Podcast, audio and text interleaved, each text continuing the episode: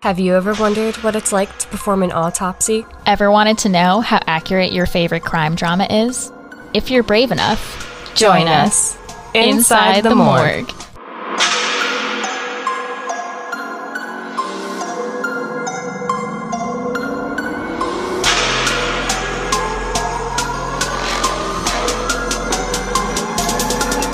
Inside the Morgers. We're your hosts, Jess and Alice, and we are back with a classic CSI episode for today. We're dissecting Season 5, Episode 19, titled 4x4. So, this episode has four different deaths that all happen around the same time, and this does happen in the real world of forensics. There's times that we get call after call for scenes to respond to and autopsies to do, so I do appreciate that they showed everything kind of happening all at once. So, enough of an intro. Let's get into this episode of Inside the Morgue. So, this episode of CSI opens with a guy driving his car, and it looks like he's just leaving like a taco stand. He's trying to enjoy his taco, and then suddenly a Hummer driving the wrong way on the road runs right over him in the windshield. Glass shatters everywhere, and the man hits his head pretty hard against the driver's side window, leaving a defect on the window from the hit. Cut to Gil Grissom arriving on scene. And one of the other investigators explains that this is a hit and run, considering the other driver is nowhere to be seen. The Hummer was going the wrong way on a one way street, and the guy in the Fiera car is, believe it or not, lucky to be alive. No one saw the driver of the Hummer get out, and people who drive $100,000 vehicles don't usually run away from them and leave them abandoned on the street, so why did this driver do that? Grissom says they were slammed that night, and there is one investigator per case that night. He looks at the scene and says that the tread mark shapes indicate acceleration. Tread marks are a type of pattern or impression evidence. There's scuff marks, which refer to tire marks made by a rotating vehicle, acceleration, or flat tire. This is the type he's talking about here since it's indicated acceleration. There's yaw marks, which are made by a tire that is turning or sliding sideways parallel to the wheel's axis. And there's skid marks, which are made by a locked wheel caused by the application of the brakes. Print marks are made by a rolling tire, and scrub marks are when a wheel lock due to damage makes a mark. Like most evidence, tire track can be used to help with identifications of the perpetrator by placing the suspect at the scene by matching the tire with a tire on a suspected vehicle. The tire mark tread from the Hummer makes them believe that he was either trying to make a getaway or this was a joyride in a stolen car. They notice a red smear on the door of the Hummer, which looked like the driver had blood on his hands. On the airbag of the Hummer, Grissom finds some clear gel-like substances that indicates that the driver hit his face on the airbag. At the crime lab, he is informed that police had just called to say that the Humvee from the hit and run was carjacked earlier that night. The actual owners of the Hummer are brought in for questionings and say that they had just won the car in a raffle and had only had it for 20 minutes before it was stolen. I can't believe that bad of luck. I, Like- I would be the type of person that has such bad luck like that. yeah, you know, same. Let's never enter a raffle for a car. we'll just have it stolen. The couple can't agree on what the person who stole the Hummer looks like. The husband's claiming that he was a bigger guy, while the wife was saying, no, he was skinny as Stickman. Grissom goes back to the scene of the carjacking now that it's daylight and tries to get any evidence that they can. And this is actually about like three blocks from the crash site. And a police officer is telling Grissom that this is where the Hummer was stolen from. We see Grissom photograph blood on a chain link fence near the scene, which is a green flag. And he notices a trail of blood drops on the ground that he does not photograph, but he does photograph a bloody bandana at the end of the blood drip trail in the grass. He then picks the bandana up with a clamp or hemostat type device and we'll give him another green flag for this because he's not using his bare hands to contaminate the evidence. They learned from the last time that we watched CSI when they were just barehanding things. We love progression. He then places it in a bag. He then sees a police car with sirens blaring go by, followed by a normal looking car also going very fast. He bags the bandana in what does look like to be like a Ziploc bag sandwich, which I think in our very first episode they did with evidence too when they found the implant in the spine. That's true. It did look like a Ziploc. it was just like a Ziploc baggie. It didn't like mark that it was evidence or anything. But, you know, maybe it's all he had at the scene. We'll give him the benefit of the doubt for now. So, cut to where the police were off to. We see them apprehending a man from a convenience store after trying to shoplift. This man has blood on the leg of his jeans, and it also looks like the convenience store owner has blood like all over his vest. So, I don't know what kind of altercation they got into, but it looked messy. They were brawling. They apparently.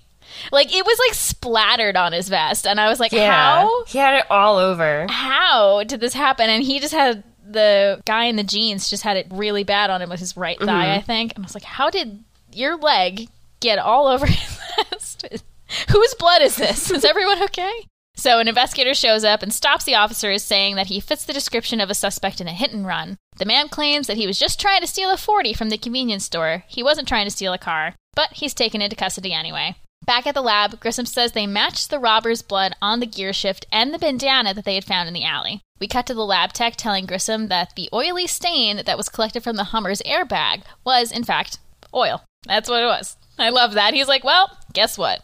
It's oil. It's a little less dramatic. And more specifically, it was lard. It appeared that there were several types of fibers in the oil, and ELISA was running it again to indicate that there was pork, beef, chicken, and possibly human flesh. So I think we've talked about ELISA before, but ELISA stands for Enzyme Linked Immunoassay. It's a common lab test to detect antibodies in blood. The lab tech says that he doubts they'll be able to get any DNA from it because it was all, quote, cooked up. Grissom gets the idea to check out the taco place near the scene of the hit and run. He questions the owner of the taco stand and asks if there had been any trouble. The man says there had been a scuffle the other day, but nothing he couldn't handle. We see a flashback of the man that they had just had in custody and another man approaching the taco stand late at night, trying to rob it. Taco stand owner stabs the first robber in the leg, explaining why he had blood all down his jeans when he was brought in. And then he throws hot oil in the other man's face, which would connect to the oil with meat fibers in it found on the Hummer's airbag. Grissom makes a call in and says that they need to check the hospitals for a burn patient.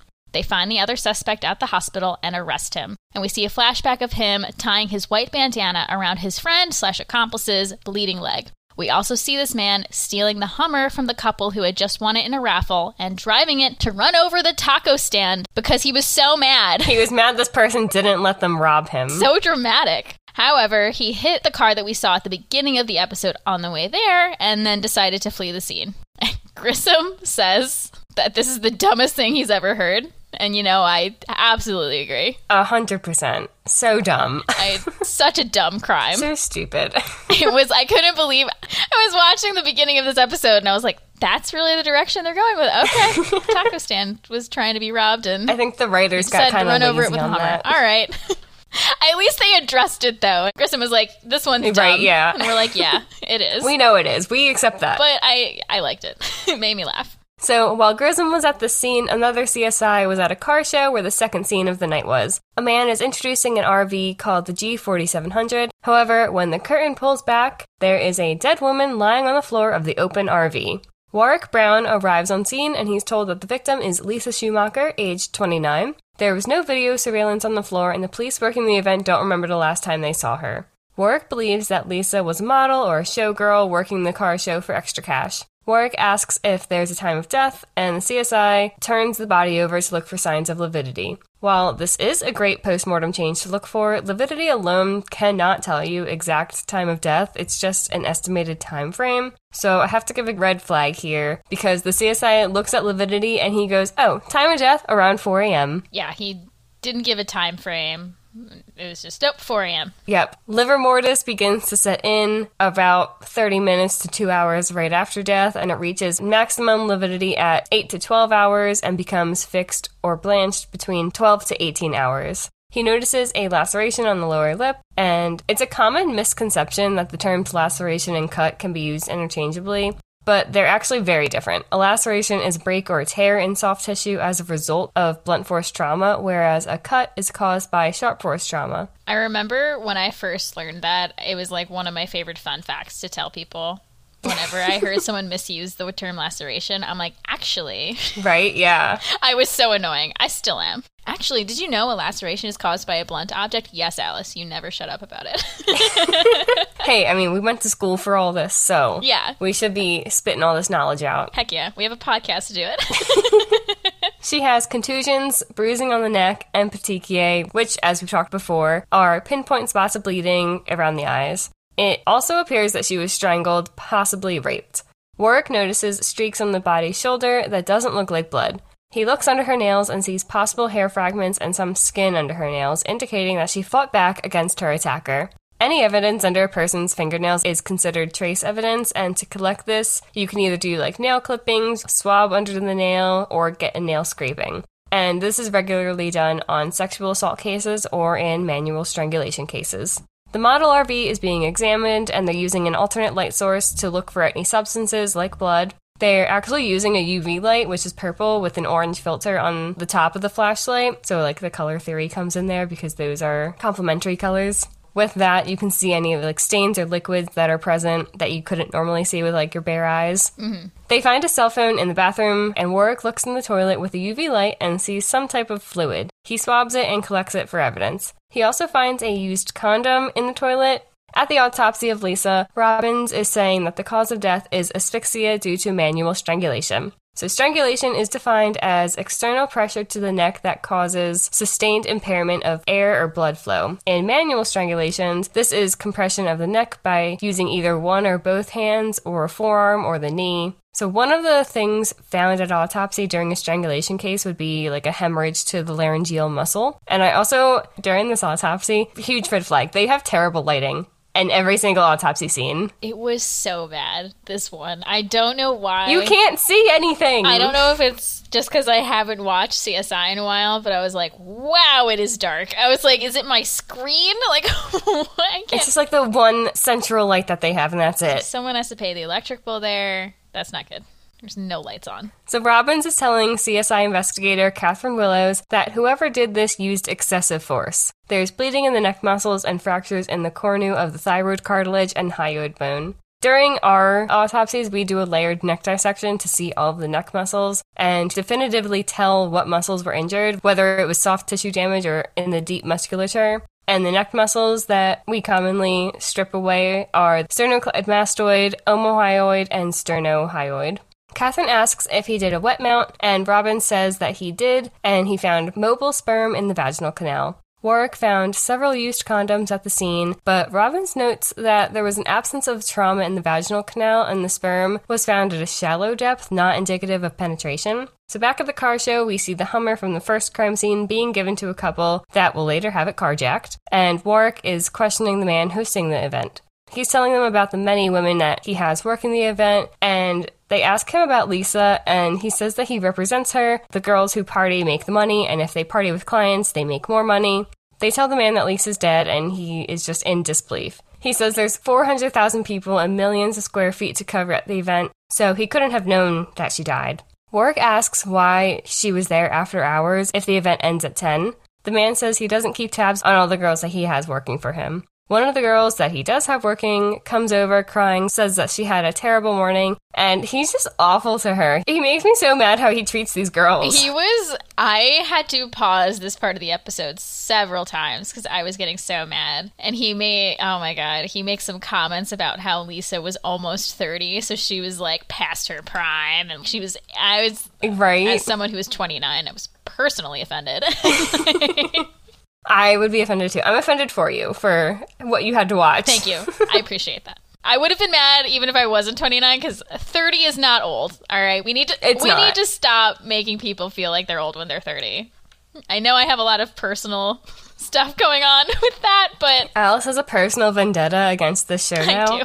So at the lab, they get the results back from Lisa's fingertips. He found nonoxynol 9 spermicide, which indicates that she may have touched a condom, and traces of PVP, sorbitol, carbomer, and hydroxypropyl cellulose, which may have come from a hair gel, meaning that she scratched her attacker's scalp. Also, the streaks that Warrick had seen on her body that he knew wasn't blood turned out to be instant tanning lotion.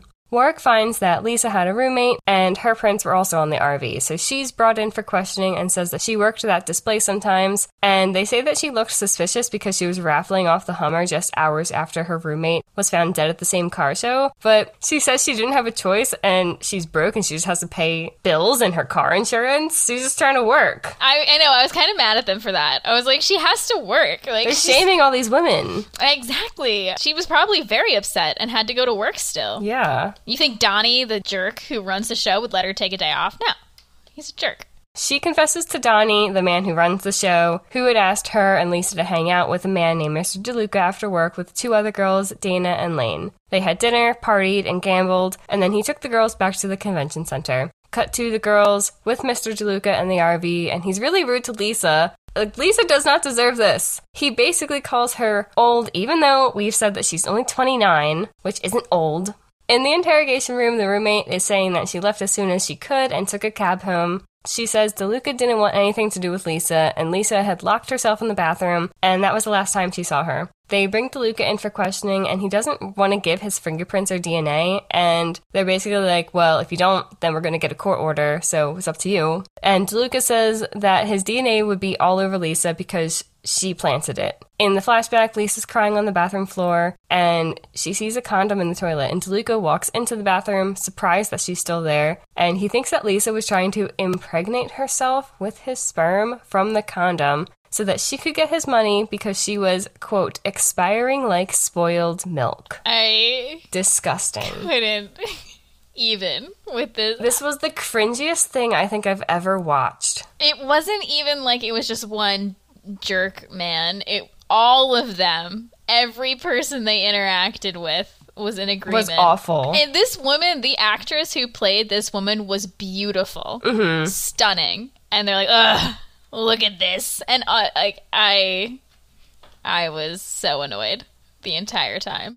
The detective says that seems like a good reason DeLuca would want to kill her, and DeLuca says if he had killed her, he wouldn't have put her in his own motor coach, especially when he was showing it the next day. He says he told the convention authorities what she was trying to do, and after analyzing the condoms, they said they found DeLuca sperm and epithelial cells, which are just cells that cover the inside and outside surfaces of the body, and they're found on skin, blood vessels, and organs. They found that from Lisa's vaginal canal on the inside of the condom, so like turning a sock inside out. I liked that analogy when I think it was Catherine said that when they were trying to Yeah. explain the situation. It was like, oh, it's like turning a sock. And I was like, okay, that's a good visual. This would support DeLuca's story. However, the epithelial cells underneath her fingernails don't match DeLuca. So they go to question Donnie and ask him about his hair gel. Warrick sees a scratch on his scalp with a magnifying glass and asks how it got there, and he claims he scratched himself? Question mark. Not that aggressively. Yeah, right? That was like a deep scratch. Was- yeah, there was a scab. Lisa had pissed off Donnie's best client, so Donnie strangled her to death, and he was gonna blame it on DeLuca so he wouldn't lose any other business from other clients. If men have anything, it's the audacity. These men are trash. The audacity. So, we're at our third scene of the night right now, and a woman named Gwen, who worked the convention center and went crying to Donnie earlier, who he was really rude to and pissed us off, is arriving at her trainer's house. She rings the doorbell and calls inside for Paul to let her in. When Paul doesn't answer, she looks in the window and sees him dead on the floor. Sara Sidle and Greg Sanders arrive at the scene. The victim is Paul Charles, a 28 year old competition bodybuilder, and I will say nobody mentioned his age. He's almost 30. Sorry, I had to. So he's a 28 year old competition bodybuilder and personal trainer. All the windows in the house are closed, the door is locked, and there's no sign of forced entry. They enter the workout room Paul was found in and see the body on the ground with like red slash pink discoloration on his face. And the detective asked Gwen if there was anyone in the house when she arrived. She said no, and that Paul was cutting down on clients so he could train for Mr. Las Vegas next month. He had canceled her last two workout sessions. She said her and Paul had, quote, gotten physical once last month. She had initiated the kiss, but he had stopped it and claimed that he just had a headache. Sarah is taking photos, and Greg is investigating the workout equipment to find a potential murder weapon. Sarah swaps some blood off the floor and says that the killer wouldn't even have to be Paul's size. They would just need the right weapon, the right leverage, and the power of surprise. We see Robbins in the morgue starting the autopsy on Paul, starting with an external exam describing the appearance of the victim. He is a well developed Caucasian male, and the musculature appears hypertrophied. Although the marking on the face appears to indicate blunt force trauma, there is absence of bruising. So this means this could have been a post mortem blow because no blood flow means no bruising. And we know dead men don't bleed. Dead bleed. men don't bleed. Dead men don't bruise either. Dead men don't breathe. breathe. They don't. they don't. It's not what I meant to say, but it's true. They don't breathe, bleed, or bruise. So we see Greg investigating at Paul's house, going through the nightstand where he finds a 9mm handgun and several syringes, all of which he photographs. Sarah looks through Paul's planner. Sarah says there's no blood on any of the poles or the weights. So we cut back to the morgue and see Robbins stating that rigor mortis is full and extremely rigid, and livor mortis is posterior and fixed. Prior to blood coagulation, livor is unfixed, so if the body is moved, the blood will repool in whatever part of the body is closest to the ground. Livor becomes fixed when the blood coagulates, preventing the blood from repooling if the body is moved to another position. On the bilateral, both sides of the buttocks during the exam, are multiple puncture marks with faint purple ecchymosis, which is a fancy word for bruising. There's a laceration at the base of the scalp, and loss of blood from this is significant but not fatal. And the left eye socket appears very swollen. So Robbins presses against the eyeball, and dark, fluid, pus like substance just starts oozing out. This was really gross. Like, I don't know what possessed him to want to poke the eye. I don't know either. It wouldn't have been my first thought. No. For sure. Like, you can Nuh-uh. tell if an eye is bulging or not, but you don't have to poke it. Right? I don't know. He didn't even use a syringe or anything to try and get like fluid out. He's just like, Let's see what happens. Cut to a hazmat team escorting Greg and Sarah out of the house, saying that there is a biohazard situation and they need to be decontaminated. They're taken to a tent outside and hosed down. Back at the morgue, we see Robbins wearing all his PPE. Green flag, we do love PPE, while doing a head exam. We see him cut the skull with a bone saw. However, once again, as we always see, the skull cap kind of just easily pops off without any other tools, like a skull chisel. But I will say they did have more noises this time. Yeah, I was impressed by the noises. There was like the popping noise, like The like cracking. the pulling, yeah, the cracking and like the Velcro-y type noise, mm-hmm. which that's what it sounds like. it does sound like that. It does sound like Velcro. There was also an absence of any kind of Duramater here too, which we have seen in past episodes we have watched. Robbins then just kind of picks the brain up out of the head, just bare hand, not bare hands. He had gloves on, but no tools. he scooped it out, Picked it up, took it out. I wish it was that easy. right? My job would be so easy if it was that simple. be done so quick. So, as you might have assumed, this is a red flag because you still need to cut out the brain. It's still attached to stuff inside. There's a brain stem. like it doesn't just fall out of your head. You can't just scoop it out. You still need to use a scalpel. So, in order to remove the brain, you make a U cut around the head going from ear to ear. You peel the scalp back, which can be difficult sometimes, and it is a hand and thumb workout. And I was actually just thinking about this recently. I was working out, and my forearms have gotten a lot bigger since Definitely after like a year of doing this straight, like my arms get a workout every single day. Oh yeah. And my hands my hands and my forearms are like sore at the end of a long day. So you then bone saw through the skull, and then you take the skull breaker and you free the calvarium from the rest of their head. At this point in the autopsy, peeling the calvarium from the head sounds a lot like Velcro because the duramater like clings to the top of the skull since it's there to protect the brain. So this is the part where you need to use your scalpel. You have to physically cut the spinal cord in order for the brain to get out of the head. We also take the pituitary gland out, which is like a little peanut that sits inside of the head. After we take the brain out and we get the little peanut out, we then strip the rest of the duramater from the base of the skull, which is also kind of difficult and it's hard to tear away sometimes.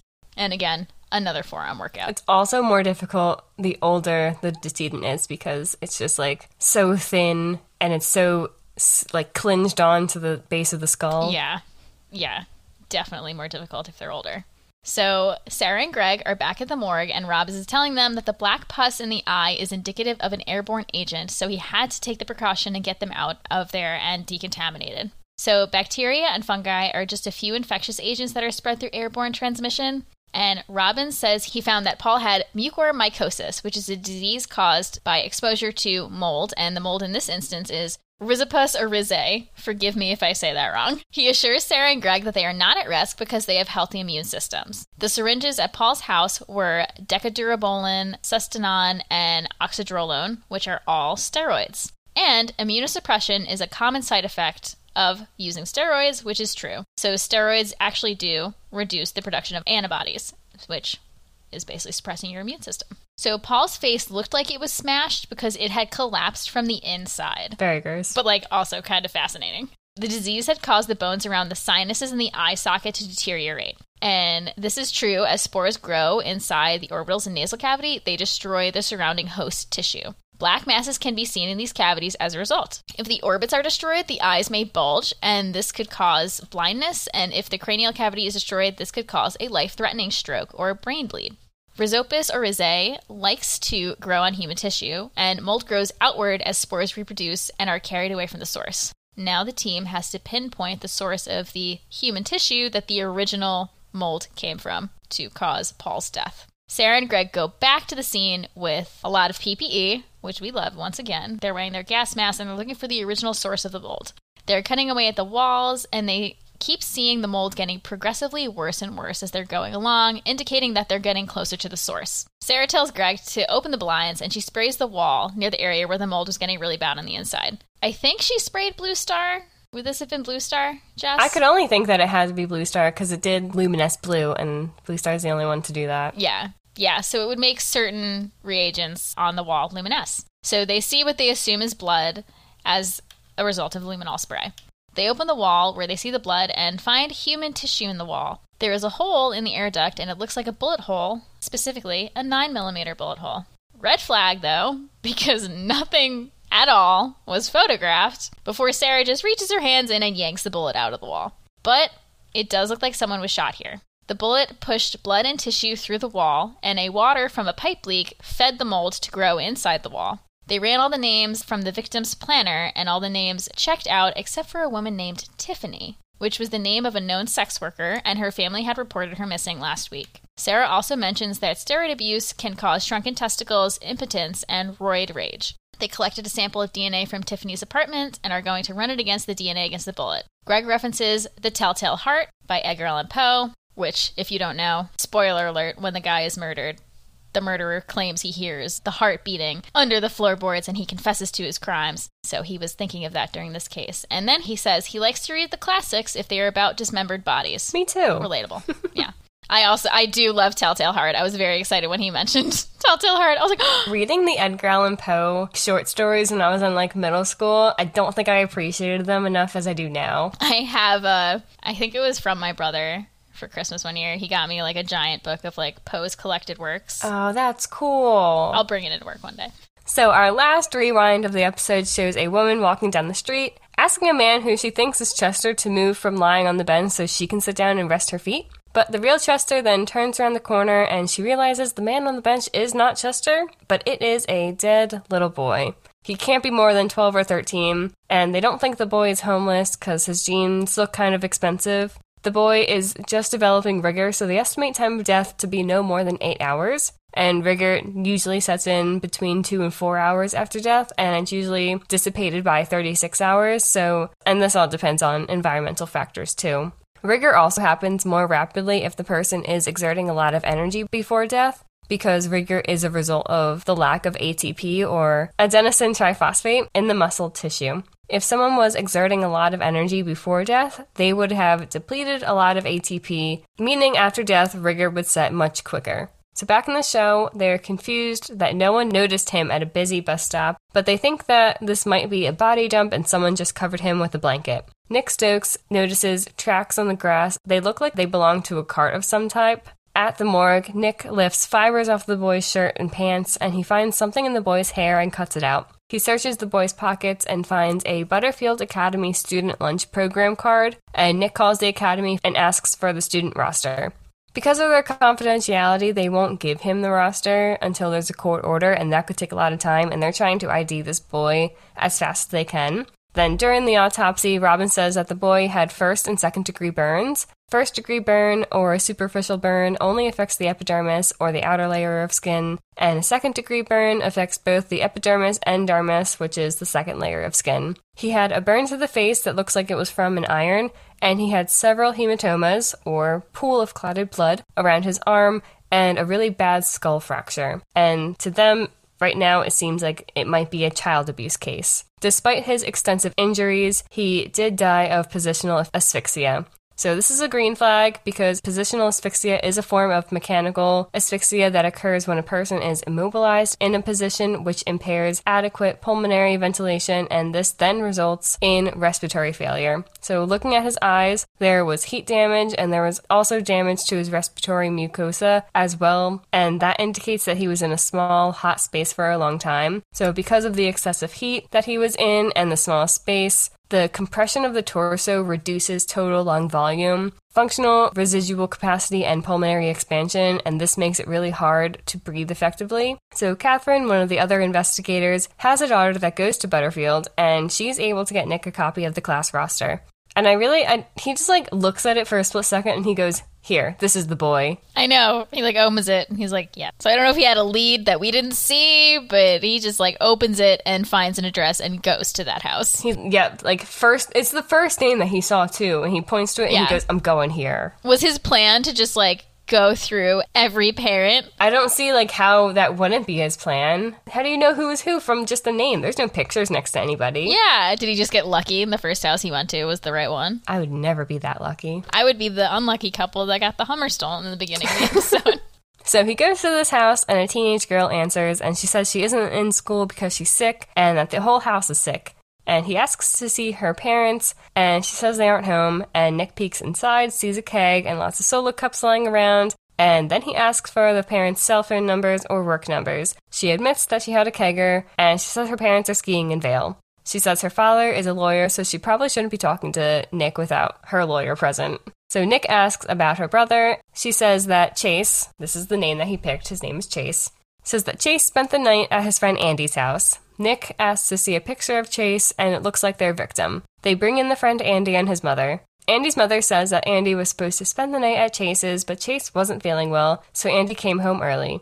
Nick says he needs to hear Andy's version, so like his mother was talking for him at that point, and that's definitely like you're supposed to let the kid talk without parents, so like you get the full real story without like influence. He says he told his mom that he was sleeping at Chase's, and Chase said that he was sleeping at Andy's. So Andy's mom had no idea that this was the plan. Andy says that they just wanted to see a high school party. Jackie, Chase's sister, caught them and made them leave.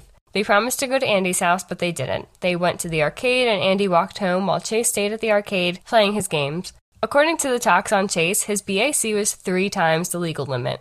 The hairs on Chase's clothes were human, feline, canine, and the fibers were cotton, wool, polyester, and lycra, none of which matched the blanket he was found in. The material found in Chase's hair was melted, vulcanized rubber and thermoplastic elastomers from the sole of a shoe. So Nick concludes that wherever Chase died must have been hot, cramped, and full of other people's hair. We cut to him investigating a laundromat near the arcade, and he finds a sample inside the dryer that matches the one that was in Chase's hair. He also matches the wheels to a laundry cart from the track pattern that was found near the body site. He tries to take the cart out to the grass, but he's unable to get it out of the parking lot. He goes to talk to the manager, and the manager says that people are stealing these carts, so he has a system where the wheels lock if you try to take them too far, and he's the only one with the remote.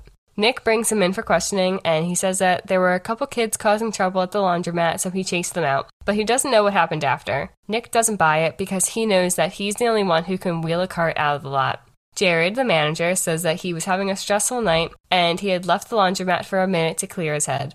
He came back and found Chase in the dryer, but didn't know if he was dead or not. He says he didn't take him to the hospital and he left him on the bench because of the liability he would be under. Jared was hoping someone would find Chase and take care of him. Nick interrogates the friend Andy again, accusing him of putting Chase in the dryer because because dryers can't lock from the inside. They got a match on fingerprints on the handle, and Andy said that Chase asked him to put him in the dryer and turn it on. They were just trying to have a good time and thought it would be funny. They were just goofing around. Neither of them knew that would kill him. Andy says it gets fuzzy after that, and then he went home. So we end the CSI episode with the investigators each individually exhausted with their days. They really ended this episode on a bummer. Yeah. It was such a bummer. And I also just want to say if that sketchy laundromat manager wanted Chase to be found, why did he cover him in a blanket so nobody would see that it was a little boy? That's a really good point. Or why didn't he take him outside of the hospital? Why did yeah, why didn't you just call 911? I know he was scared cuz it was in his place of work, but god, just I, that that one hit me hard. I hate I hate Yeah. pediatric cases. That one was rough. It was a rough one to end on. Right? Like they could have like flipped around any of Yeah. these stories and the, the episode still would have made sense. They should have ended with the Hummer. Nobody died in that one, and it was just it was just a Mm-hmm. It was dumb just funny. case. it was just dumb. So for our true crime this week, we're gonna do little shorter stories, shorter blurbs about four different cases that kind of relate to the four different crimes that were investigated this week in this episode of CSI. So we're going to start with a stolen Hummer story. In September 2012, in New York City, a 2008 black Hummer was stolen while a parking attendant was attempting to park it in a garage. And while it was stolen, the attendant jumped on the sideboard and hung on in an attempt to stop the thief, which that is commitment I would not. to your job. I would not. I mean, maybe just like in the like the adrenaline rush heat of the moment, you're just like grabbing onto anything. I'm assuming, but this attendant held on until the car blew a red light further down the road, and that was like a little while later. After this, the attendant alerted nearby police, who then began to pursue the suspect. Witnesses saw the driver going the wrong way down 6th Avenue, and he tried to evade police by turning down wrong ways on one way streets multiple times. As the driver was trying to escape the police chase, he hit the front of a bus and like took off the front of a bus and then hit a nearby cab. But the driver continued to drive after these crashes before spinning out of control and smashing through the front window of a Rub barbecue restaurant. The restaurant owner, Andrew Fischel, said that he heard what sounded like an explosion and he came downstairs and he saw that one of his cashiers at the restaurant had sustained injuries in the crash. In total, four people were severely injured in this car chase, including the car thief, and were taken to Bellevue Hospital in New York City. Three others were taken to a different hospital with less severe injuries, and one person who was injured refused medical treatment. The suspect was 19 year old Nicholas Stidwell, and he had a history of grand larceny, stealing a car, and assault. And after this incident, he was charged with grand larceny, leaving the scene of an accident, and unauthorized use of a vehicle. And we got the information from this case from a New York Post article titled Hummer Thief Sparks Crazy Chelsea Chase by Jessica Simeone and an NBC New York article titled Stolen Hummer Crash in Chelsea Hurts 8 by Mark Santilla. So, our next case is a strangulation case, and it's one that happened relatively recently. And it's also, as all these cases are, this one's a really sad case. And I'm sure most of you have heard of this one. It's Gabby Petito, who was 22 years old, was killed by manual strangulation, according to the Wyoming coroner who examined her body after it was found in the Grand Teton National Park on September 19th, 2021. Petito disappeared in August of last year and was last seen on a road trip with her fiance Brian Laundrie. She was reported missing on September 11th of 2021. He returned from the road trip alone on September 1st, driving her van and refusing to say anything about her whereabouts. It's important to clarify that Petito was strangled and not choked, because strangulation is the term for when pressure is applied on the neck from the outside, and choking is when there's an obstruction in the windpipe from the inside of the throat.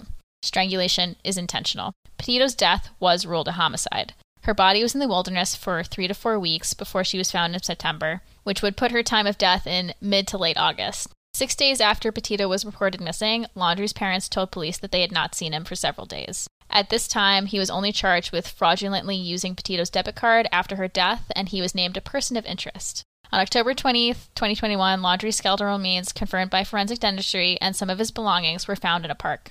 A forensic anthropologist concluded that Laundry died of a self inflicted gunshot wound and that the manner of death was suicide. A notebook was found with his remains, and in that notebook, he admitted to killing Gabby Petito. We got this information from a Guardian.com article and her Wikipedia page. This one, I know it stuck with a lot of people because of social media and everything, but Yeah, it got really big on social media and like the whole domestic abuse and domestic violence. right.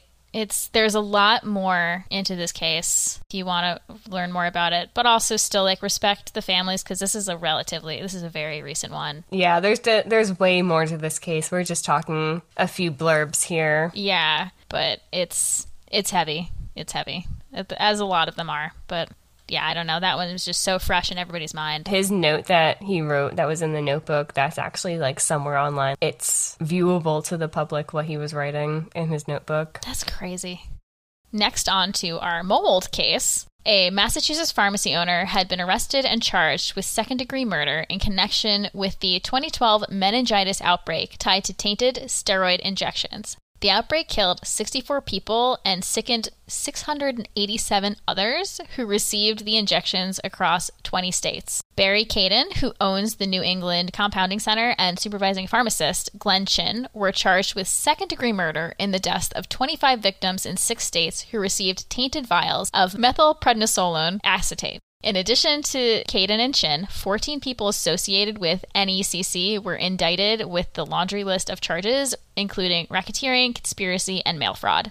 The indictment details how cleaning logs were falsified, expired ingredients were used with fictitious labels, and drugs weren't recalled when microbes were found. This information came from an ABC News article by Sydney Lupkin. Oh my god. This one is. That was like the whole article too. Like they really didn't tell you much more information, and I feel like they should. That's insane. I just when people in, involved in medicine or just like any kind of healthcare are just immoral like this and cause so much devastation and death, that's like one of my worst fears, as I'm sure most people's worst fears are. But what's have you listened to the podcast Doctor Death? No, but I've heard a lot about it. Oh my gosh. I it was a it was an excellent podcast, very well researched, very well done, but it's like it's terrifying. If you have a fear of like surgeries or going to the doctor, do not listen to it cuz it is scary. And that's uh, that's what this just made me think of. Like that's I know this wasn't a doctor, it was a pharmacy, but wow.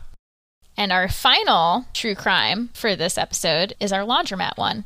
In 1988, a 22 year old man named Olegario Munoz was arrested after being suspected of the murder of 18 year old Rafael Benitez, who had died after being tumbled in a dryer for 10 minutes at a Huntington Park textile plant. Police said Benitez had died of head injuries sustained after being tumbled in the dryer, which had been latched from the outside. Huntington Park Police Sergeant Carl Hines said that the heat was on in the dryer, but that was not involved in the cause of death, that Benitez had died due to injuries sustained to his head. And we got this information from an LA Times article titled Man Arrested in Tumble Dryer Death from the LA News Times archives. And that was also all I could find on that case. Yeah, that was also the entire article, and I need more information. And I tried to look up Munoz and like what he is like, where is he now, if other information is out there, and I can't find anything. And this is I yeah, I thought this would be once I saw the little blurb article. I was like, "Oh, there's going to be a ton of information online about this." I Nothing. It's just this one article, and Nothing. I was really mad that I couldn't find more. cuz this is this to me seems insane. Mm-hmm. You put another person in a dryer and turned it on. And this is different than the episode because this was a grown man who knew what was going to happen. Yeah. This wasn't like a kid in the episode who thought it would just be stupid and fun for like a few minutes. This is was intentional. That's I thought there would be way more info about that. Yeah, and there's nothing. Anybody else finds anything, please send it to us because we are curious. So, to end our episode, we Yeah. tallied a total of four green flags and four red flags. So, in our opinion, this episode of CSI kind of half passes in terms of forensic accuracy since they did get a lot of things both equally right and wrong. They are gonna get a red flag from Alice though, just because red flag for saying thirty is old. just kidding. They don't pass. They don't pass in Alice terms. So, as always, thanks for hanging out with us. If you enjoy our podcast, share it with friends and hit us up on Instagram to DM us with any show suggestions. You can also email us too. Our email will be linked with all of our show notes. And we will be back next week for a brand new dissection. Bye.